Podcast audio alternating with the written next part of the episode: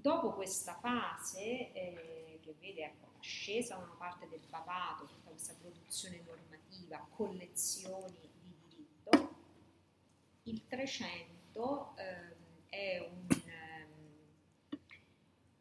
un, secolo in cui noi eh, con Clemente V, successore di, eh, di Bonifacio VIII, eh, abbiamo un'altra collezione decretali, le cosiddette clementine, che furono promulgate dal, da Clemente V eh, in un concilio nel 1312, ma l'ufficialità la ottenne solo con il successivo Papa Giovanni XXII. Al di là delle date, dei passaggi, ancora diciamo quali sono gli aspetti che queste clementine, le costituzioni appunto di Clemente V, eh, siamo all'inizio del 300, siamo in piena cattività vignonese, quindi in questo momento di questi 70 anni in cui la Puglia eh, si trasferisce ad Avignone, è un periodo eh, molto complesso in cui diciamo, la, c'è una forte attenzione per l'amministrazione della Chiesa, eh, viene istituito nel 1331 eh, da Giovanni XXII il più famoso tribunale della cristianità che noi abbiamo ancora oggi, che è la Sacra Rota Romana.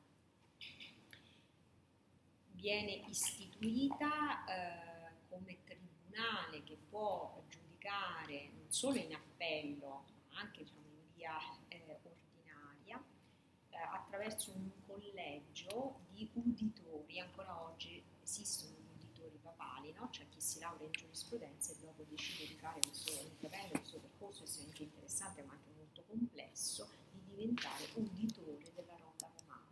e quindi fa un altro percorso in diritto canonico, eh, tra l'altro redigendo tutti gli atti in latino, che è la lingua eh, della Chiesa, difendendo le cause eh, in latino, quello è proprio l'uditore della rota romana che appunto nasce nel 1331. Questo tribunale produce decisioni, decisioni eh, che vanno sotto il titolo di decisiones rote romane, da non confondere, da non aspettarsi che siano sentenze, cioè si produce un genere eh, che avrà una circolazione veramente ampia eh, che influenzerà i più grandi tribunali, anche laici, del tardo medioevo e poi della prima età moderna, cioè queste decisioni sono delle, eh, possiamo dire, delle raziones, un insieme di opinioni autorevolissime che gli uditori, i giudici del Papa, quando si riunivano nel collegio per discutere di una causa, formulavano, dibattendo con, appunto, tra loro, con i colleghi, e poi c'era un, uno di loro, il ponens veniva chiamato, che redigeva le opinioni razones, estrapolandone le raziones, gli aspetti più importanti, che hanno costituito già da allora e poi nei secoli successivi delle argomentazioni eh, di diritto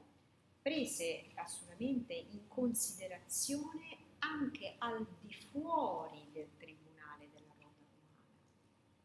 cioè all'interno del Tribunale queste opiniones costituivano eh, una linea interpretativa, fornivano uno stile giurisprudenziale, non erano vincolanti per i casi successivi, ma certamente per gli uditori sapere come si erano regolati i colleghi in precedenza, quindi precedendo naturalmente l'approvazione del Papa, rappresentava l'interpretazione che si era voluta seguire su determinate materie. Nei, secoli queste decisioni hanno costituito un vero e proprio patrimonio di che è stato considerato anche al di fuori del tribunale perché erano cosa? espressione della cultura elevatissima degli uditori. E gli uditori erano, siamo ormai in pieno 300, giuristi di diritto canonico e di diritto civile, cioè laureati in entrambi i diritti, non troppo e iure, come si dirà, selezionati per le loro qualità etiche, eh, scientifiche, quindi giudici autorevolissimi, le cui opinioni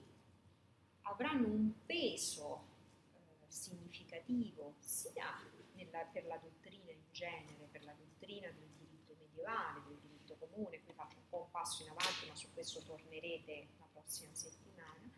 sia per gli atti tribunali,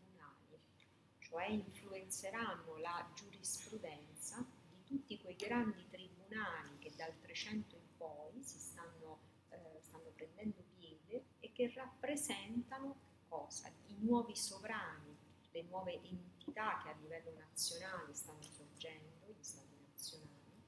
e questi tribunali rappresentano la sovranità, quindi le loro pronunce assurgono a livello di pronunce del re. Allora il fatto che circolino le decisioni di questi tribunali, tra cui quello della rota romana, creano proprio un, un dialogo, un confronto tra le giurisprudenze eh, di,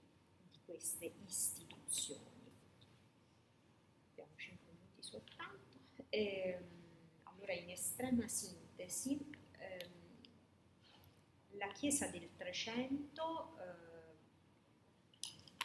passa da questo momento diciamo, veramente di ascesa, di affermazione della propria autorità con tesi bielocratiche formulate da Bonifacio VIII con questa bolla Unansantam, a un momento molto complesso come quello della cattività milanese a cui seguirà il grande scisma d'Occidente, cioè anche qui in estrema sintesi cos'è il frutto in fondo di eh, quel ruolo riconosciuto al concilio proprio a seguito della questione dell'elezione di Bonifacio VIII, cioè il, il collegio cardinalizio si, si scompone e nomina due papi, no? uno di obbedienza romana, obbedienza avignonese, si arriverà addirittura a un terzo papa nel 1409 questa situazione proprio di spaccatura interna della Chiesa verrà risolta soltanto nel 1417. Cosa significa? Che prende dall'ultima collezione ufficiale, quella di Clemente V nel 1317, fino a tutto il 400 inoltrato, la Chiesa, che vive tutte queste vicissitudini istituzionali naturalmente si riflettono eh, in tutti i versanti del diritto Chiesa, vede anche un cambiamento di equilibrio delle sue fonti, cioè non si producono per esempio più collezioni ufficiali, i papi continuano sì a emanare norme, ma è piuttosto la dottrina della Chiesa che acquista un rilievo che diciamo, si sostituisce a quel, a quel ruolo che avevano avuto le collezioni ufficiali, e piuttosto la, la dottrina e le decisioni dei, del Tribunale della Rota, quindi la giurisprudenza, che hanno il ruolo di proprio essere creatori del diritto canonico in questo momento, di consentirgli un progressivo aggiornamento a fronte di un contesto estremamente complesso, delicato, in cui ormai sovrani, come per esempio il re di Francia, diventano gli interlocutori del sovrano della Chiesa. Cioè il papato a questo punto diventa, sulla scena dire, politica, diventa un sovrano, oltre ad essere un sovrano naturalmente eh, diciamo, spirituale nel, per il papato, ma è un sovrano temporale